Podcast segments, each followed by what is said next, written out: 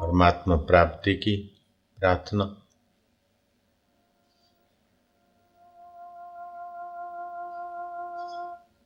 और साधन में, अहंता की विशेषता में समय अधिक लगता है। प्रार्थना, एक सबल साधन है कि उसमें पहला ही अहंता, चिदाभास की अहंता, ईश्वर में विलय होने की यात्रा शुरू कर दी। प्रार्थना अपने से शुरू होती है। साधन शरीर से शुरू होता है। कुछ छोटे साधन है, वो सामग्री से शुरू होते हैं। जो सामग्री से शुरू होते हैं, उसकी अपेक्षा शरीर से शुरू होते हैं, वो नज़दीक है और शरीर की अपेक्षा मन से शुरू होते हैं, मति से शुरू होते हैं, वो और नज़दीक है। और प्रार्थना करते मन और मति। प्रार्थनीय। परमेश्वर, शीघ्र विलय होते ही मनोवांछित, ऐहिक, परलौकिक अथवा तो आत्मिक लाभ लेने में सक्षम हो जाते। प्रार्थना में छोटी मोटी चीज़ें मांगना अथवा जो अपन कर सकते हैं, वो भी प्रार्थना से करवाना अनुचित है। जो अपने वश का नहीं है। अनजाना देश है, अनमिलापिया है। और अनंत युगों से, अनंत जन्मों से भटकते आए तो जब तक उस परमेश्वर का पूर्ण सुख, पूर्ण ज्ञान, पूर्ण माधुर्य और पूर्ण प्रेम नहीं मिला, तब तक जो कुछ मिलेगा, वह सापेक्ष होगा, कुछ समय तक रहेगा, फिर मिला वो छूट जाएगा।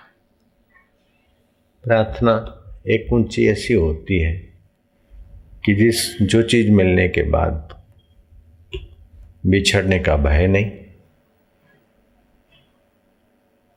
और फिर कुछ पाने की इच्छा नहीं, वह है अपना आपा, अपना परमेश्वरीय स्वभाव।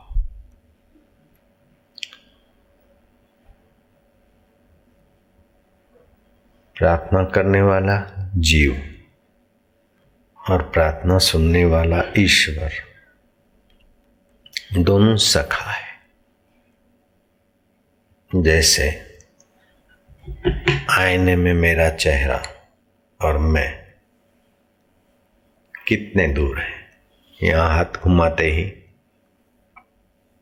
वहाँ हाथ पहुँच गया। यहाँ इधर उधर करते ही वहाँ हो गया। जीव चिदाभास अंतःकरण में चिदघन व्यापक जो परमात्मा है, उस परमेश्वर स्वभाव का अकस रिफ्लेक्शन बोलते वो अंतकरण को मैं, शरीर को मैं और मेरा मानता है तो जीव जीने की इच्छा करता है।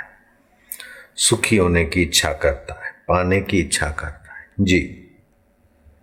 अगर वो प्रार्थना करे कि मैं कैसा हूँ, मुझे पूरा पता नहीं। तुम कैसे हो मैं खबर नहीं कर सकता। लेकिन वेदों में और महापुरुषों के अनुभव में तुम्हारे विषय सुना है कि तुम अंतर्यामी हो। और कभी कभी हंस भी होता है कि मैं कुछ भी करता हूँ तो तुम जानते हो। आप इतने निकट हो गए कि इससे ज़्यादा निकटता कहाँ से लाओगे जीव आपकी आपसे दूर है। लेकिन आपका परमात्मा आपके इतने निकट है। कभी ऐसा न सोचना कि प्रार्थना करते हैं, भगवान शायद बिज़ी होंगे। शायद लक्ष्मी जी से बातें करते होंगे, रुक्मणी से कुछ बातें करते होंगे, अर्जुन, औधव, या और कोई विशेष महापुरुषों के साथ वार्तालाप करते होंगे तो हमारी प्रार्थना गरीबों की कैसे जाएगी? इस गलती में ना पड़ना।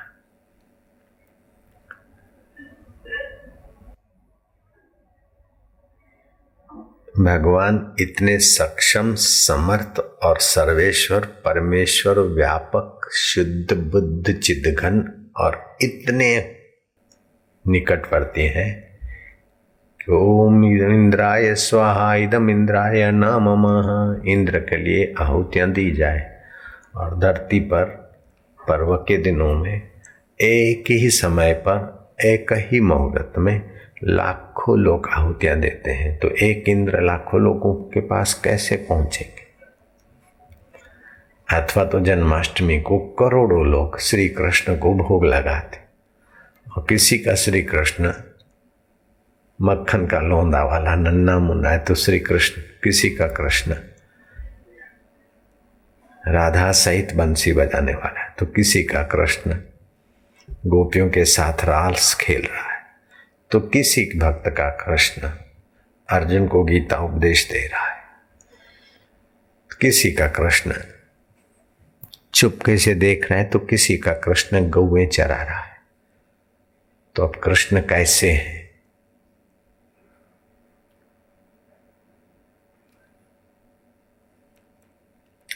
किस रूप में मिलेंगे? जिस भक्त की, जिस आकृति रूप की धारणा है, उनके लिए श्री कृष्ण वैसे के वैसे हो जाएँगे। अपने जन्म के कारण श्री कृष्ण भयो रघुनाथ। ये रघुनाथ के रूप में हम भगवान को देखना चाहते हैं तो वो समर्थ है, क्योंकि जहाँ देखने की प्रार्थना है तो प्रार्थना जहाँ से उठती है, वो आधार वही है तो जितने अंतकरण, जितने प्रार्थी और प्रार्थना करने वालों के जिस प्रकार की मांग और भाव भगवान तत्क्षण उनको जानने में समर्थ है। इसलिए कभी ऐसा संदेह न रखना, सोचना भी नहीं कि भगवान सुनते होंगे कि नहीं। संशय सबको खाता है, संशय सबका पीर। संशय की जो फाकी करे उसका नाम फकीर।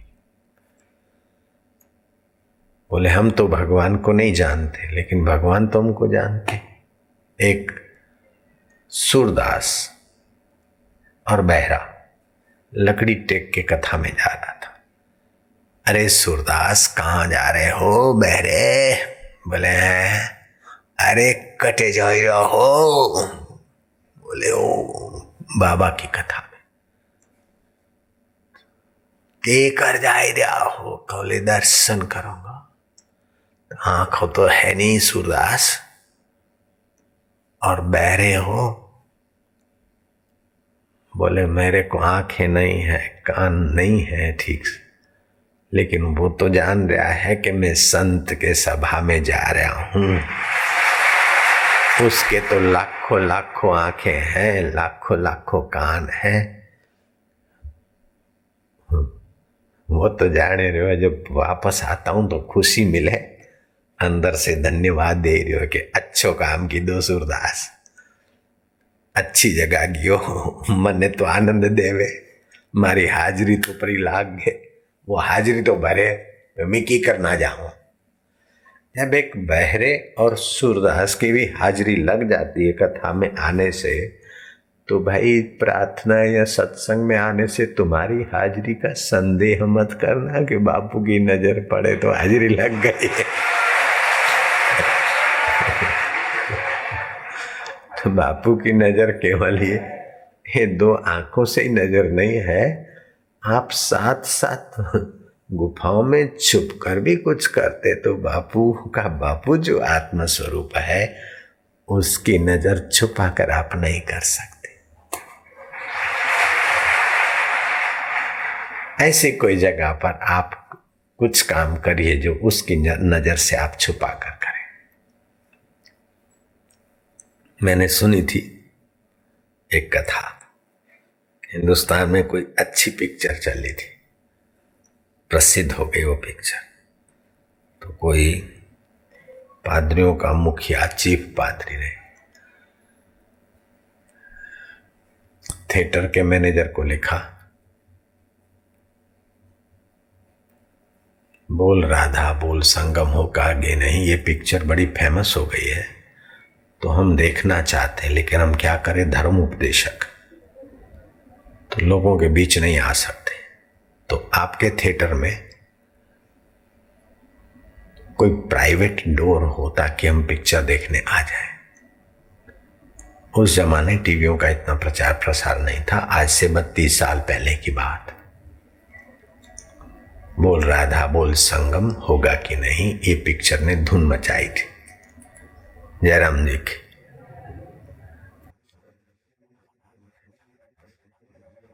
तो मैनेजर बड़ा होशियार था एक्सक्यूज मी चीफ पादरी को लिखा। माफ़ करना। हमारे थिएटर में तो क्या दुनिया के किसी थिएटर में ऐसा कोई दरवाज़ा नहीं कि वो परमात्मा ना देखता हो? तू पादरी कितना भी चुप कर वाइन पिएगा, तभी भी तेरा वो अंतरात्मा देखता है। कितना भी तू कुछ करेगा, देखने वाले से तू छुपा नहीं सकता। मेरे गुरुदेव कहते थे, कीड़ी के पग नेवर वाजे सो भी साय वो सुनत है। जब कीड़ी के पैर की आवाज़ वो नोट कर सकता है और कीड़ी को अकल दे सकता है कि अभी ये भेज वाली हवाएँ हैं, अपने अंडे उठा, सुरक्षित ले जा। कितना कलाकार है, कितना प्रेरक है, प्रकाशक है। तो प्रार्थना का मतलब है कि भगवान के गुण, भगवान की लीला, भगवान का स्वरूप, भगवान की महत्ता का सुमरण करना और भगवान को ही सुनाना। चाहे निर्गुण निराकार भगवान, चाहे सगुण साकार भगवान, चाहे सगुण निराकार भगवान। जैसे आकाश है तो सगुण निराकार भगवान की अभिव्यक्ति। ले लिया गीता का पाठ, अथवा तो आत्मज्ञान की कोई पुस्तक ले गई, जीवन रसायन ले लिया, ये ले। प्रभु जी, रोज आपको मैं पाठ सुनाऊँगा। लेकिन इसके पीछे जो सूक्ष्म रहस्य है, और इस संत वाणी से अथवा आपकी वाणी से आप हमें जो समझाना चाहते हो, वो हमारे हृदय में प्रकट अनजाना देश है प्रभु अनमिला पिया है तू मैं तो जैसा तैसा हूँ, तेरा हूँ। आप निश्चित समय पर नियमित रूप से वो पाठ सुनाए।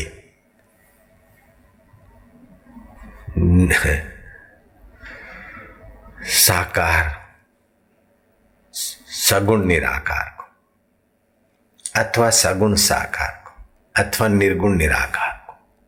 कोई नहीं सुनता, कोई नहीं देखता, फिर भी सुनने वाला, देखने वाला आपका पाठ सुनता है, आपकी प्रार्थना और आपके हाव भाव देखता है, आप इसमें संदेह ना करो। आप थोड़े दिनों में पाओगे कि अरे राम रे राम बापू जी तो हमको पता ही नहीं था कि इतना परिवर्तन हो गया। इतना मेरा गुस्सा, काम, क्रोध, क्या करूँ, इधर जाऊँ, उधर जाऊँ, उधेड़ बूंद सब गायब हो गई। मुखा, ये खपा, ये करना, वो करना, ये धरना, ये सारी उधेड़ बूंद छुमंतर अभी चमचों की खुशामत है वो सब फीकी लगती है। अब साईं जी आपने जो बताया, वो हो बापू गजब हो गया। लेकिन खजाने और भी है, लेकिन इस ब्रेक के बाद।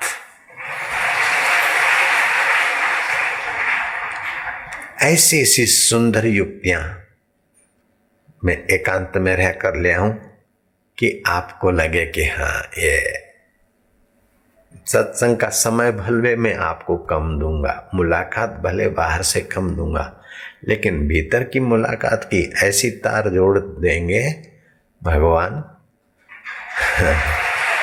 क्यों भगवान ही जानते हैं?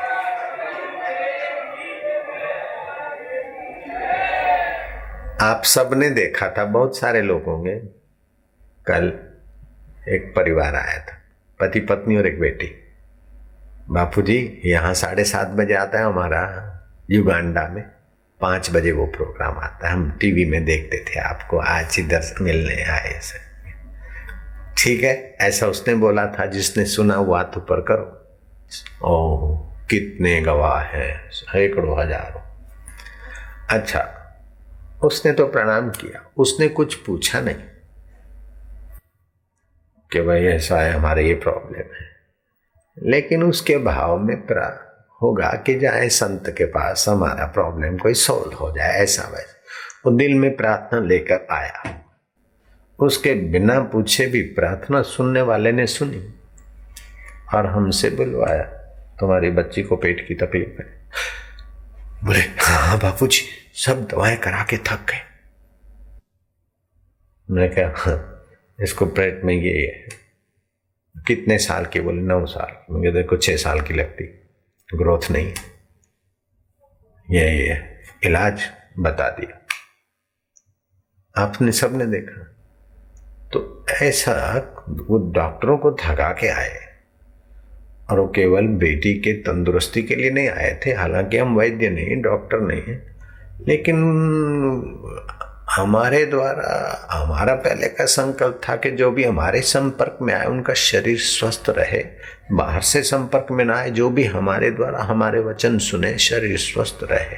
सभी का स्वस्थ रहे, न सुने, हमें गालियाँ दे, उसका भी शरीर स्वस्थ रहो। मन प्रसन्न रहो और बुद्धि में बुद्धि दाता का प्रकाश हो। तो इससे क्या होता है कि हमारी सच्ची प्रार्थना सच्ची भावना से हम, हमारे प्रति कोई वैर करता तो उसका वैर टिकता नहीं। और फिर भी टिकाए रखता तो परेशान वो कर देता है उसको। हमें तो मौज ही मौज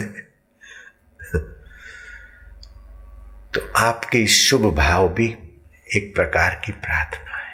मनुष्य की दो कमजोरियाँ हैं। उन कमजोरियों का फ़ायदा उठाकर सब एक दूसरे को उल्लू बना रहे जयराम जी। इन दो कमजोरियों का फ़ायदा उठाकर सब एक दूसरे को नोच रहे हैं, शोषित कर रहे हैं। एक कमज़ोरी है कि वर्तमान स्थिति से असंतोष। और कुछ पाऊँ, और कुछ। और दूसरा, जो है छूट न जाए। किसी किसी को मिल भी गया है तो छूट न जाए, इससे वो डरता है। अब ऐसी कौन सी चीज़ है जो छूट, मिली है और नहीं छूटे?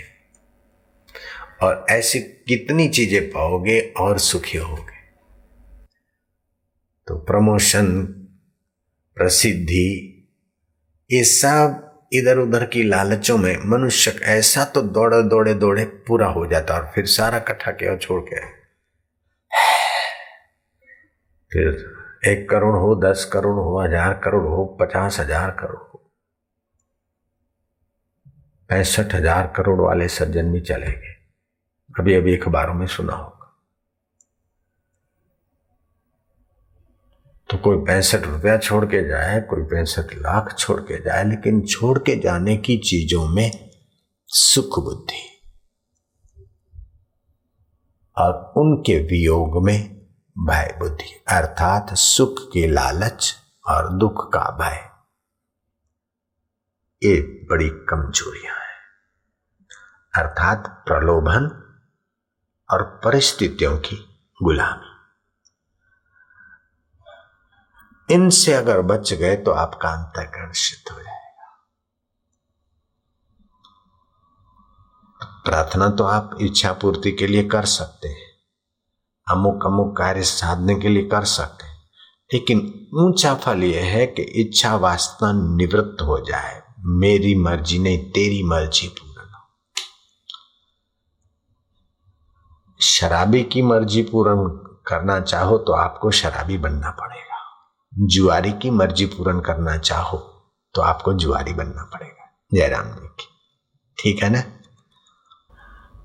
ऐसे ही भगवान की मर्ज़ी पूर्ण करना चाहो तो आपको भगवत स्वरूप में जगना पड़ेगा। भगवत प्राप्त महापुरुष और भगवान जिस चीज़ को ऊँचे में ऊँचा अनुभव कर चुके हैं तो उनकी मर्ज़ी के अनुसार अपनी दृष्टि बना दोगे। तो उनकी मर्ज़ी पूर्ण हो तो आपको सुख का लालच नहीं, दुख का भय। और सुख और दुख आएँगे और चले जाएँगे, आप उनमें जुड़नो, जुड़ोगे नहीं। जब आप जुड़ोगे नहीं तो अंतकरण मलिन होगा नहीं। बोले, चित्त की शुद्धि के उपाय। बारह साल यहाँ जप करो, बारह साल यहाँ, बारह साल यहाँ। मुझे एक सौ वर्ष के साधु ने बताया। मैं घर छोड़कर संतों की खोज में बहुत बहुत पापड़ वेले इनको तो बच्चों को कदर नहीं, मुफ़्त में सब मिल गया, घर बैठे, इसलिए हजम भी नहीं होता, कदर भी नहीं होती। हम जब भटके थे संतों के लिए और फिर संत मिले तो जरा कदर हो।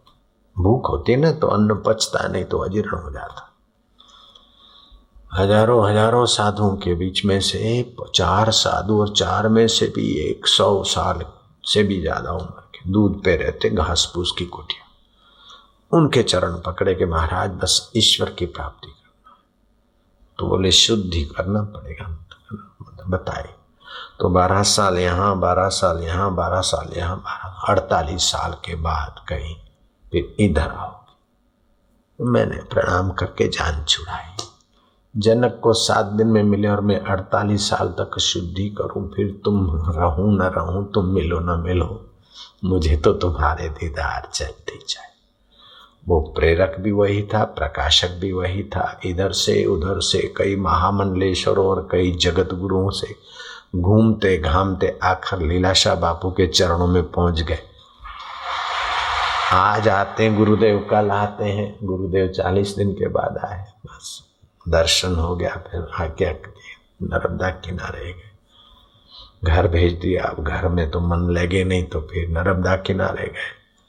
फिर गुरु जी गणेशपुरी के तरफ़ पधारे थे और पता चला गए और महाराज आसुद सुद, दो दिवस संबत बीस इक्कीस मध्यान्ह ढाई बजे मिला ईश से ईश। तो जो प्रार्थना करने वाला है, जो प्रार्थना करने वाला है और जो प्रार्थना सुनने वाला है वास्तविक में जीवात्मा परमात्मा एक ही सिक्के के दो पहलू। उपनिषद कहती है, द्वासु पर्णा सयुजा सखाया समान वृक्षे परिशस्व जाते। तयोर एक पिपलत स्वाद। द्वासु पर्णा सयुजा समाना समान वृक्षे परिशस्व अब एक डाली पर दो पक्षी तो बैठ सकते, लेकिन एक ही जगह पे दो पक्षी।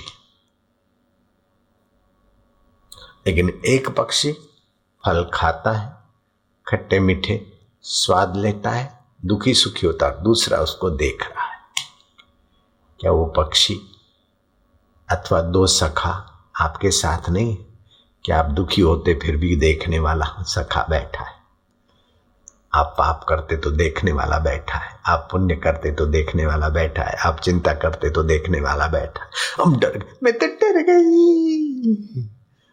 कब डरी थी? अब भी डरी पाँच मिनट पहले। तो डर के पहले भी कोई था देखने वाला। डर गई। उस समय भी कोई देखने वाला है। अब तो थोड़ा डर कम है। तो होने सखा भैया। आप इतने उस प्यारे के निकट हो। बंदगी का था कसूर बंदा मुझे बना दिया, मैं खुद से था बेखबर, तभी तो सिर घुमा दिया। वो थे न मुझसे दूर, न मैं उनसे दूर था। आता न था, नज़र तो नज़र का कसूर था। गुरु ने नज़रिया दे दिया, सुध सुध दो दिवस है, महाराज, जन्मों की थकान और प्यास मिट गई। जाओ बेटा दिशा रहा उसी मस्ती में ढाई दिन तो कैसे बीत गया फिर सात साल उसी में तो ये खबर तो पड़ गई, पता तो चल गया। है ये तो आभास ज्ञान है। स्थिति के लिए, पुराने संस्कार मिटाने के लिए अभ्यास योग की ज़रूरत तो बड़े में बड़ा खतरा वो पैदा होता कि लोग सुनकर, पढ़कर हाँ ज्ञानी हो जाते। ना। जन्म जन्मांतरों के चीर काल की वासना और जीवत्व के संस्कार है। योग वशिष्ठ में वशिष्ठ महाराज कहते हैं कि उस चीर काल के कुसंस्कारों को, जीव संस्कारों को मिटाने के लिए चिरकाल, अभ्यास चाहे श्री कृष्ण कहते हैं, अभ्यास योग युक्त न चेतसा नान्य गामिनी। परम पुरुषम दिव्यम याति पार्थन उचित अभ्यास तो सब लोग करते, लेकिन अभ्यास में उस द्वासु प्रणा का योग कर दो, ईश्वर का योग। आप कार्य करने के पहले मौन हो जाओ, उससे प्रार्थना करके अथवा शांत कार्य के बाद मौन हो जाओ। आपके कार्य में चार चाँद लगेंगे। कोई कठिन तो नहीं भाई। मैं ये नहीं आग्रह करता हूँ किसी मूर्ति के पास चले जाओ, मंदिर में चले जाओ, मेरे आश्रम में आ जाओ। मैं तो आपको स्वतंत्र बनाना चाहता हूँ।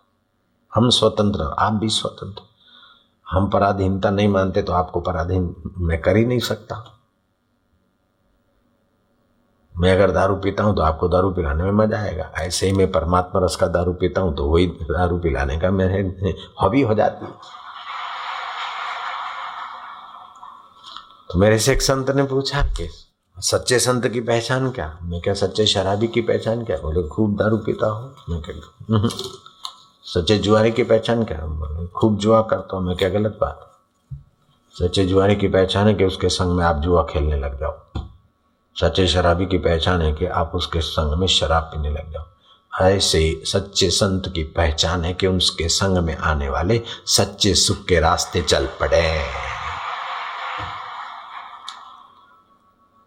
अब कच्चे सुख के रास्ते सदियाँ की आदत है तो चार दिन में तो नहीं चल पड़ेंगे। एक छोटी मोटी नौकरी पाने के लिए बारह बारह साल पढ़ना पड़ता है ग्रेजुएशन लाना पड़ता है तो ये परब्रह्म परमात्मा का सुख और वो भी। राम कबीरो एक भयो, जग जानत है नाई।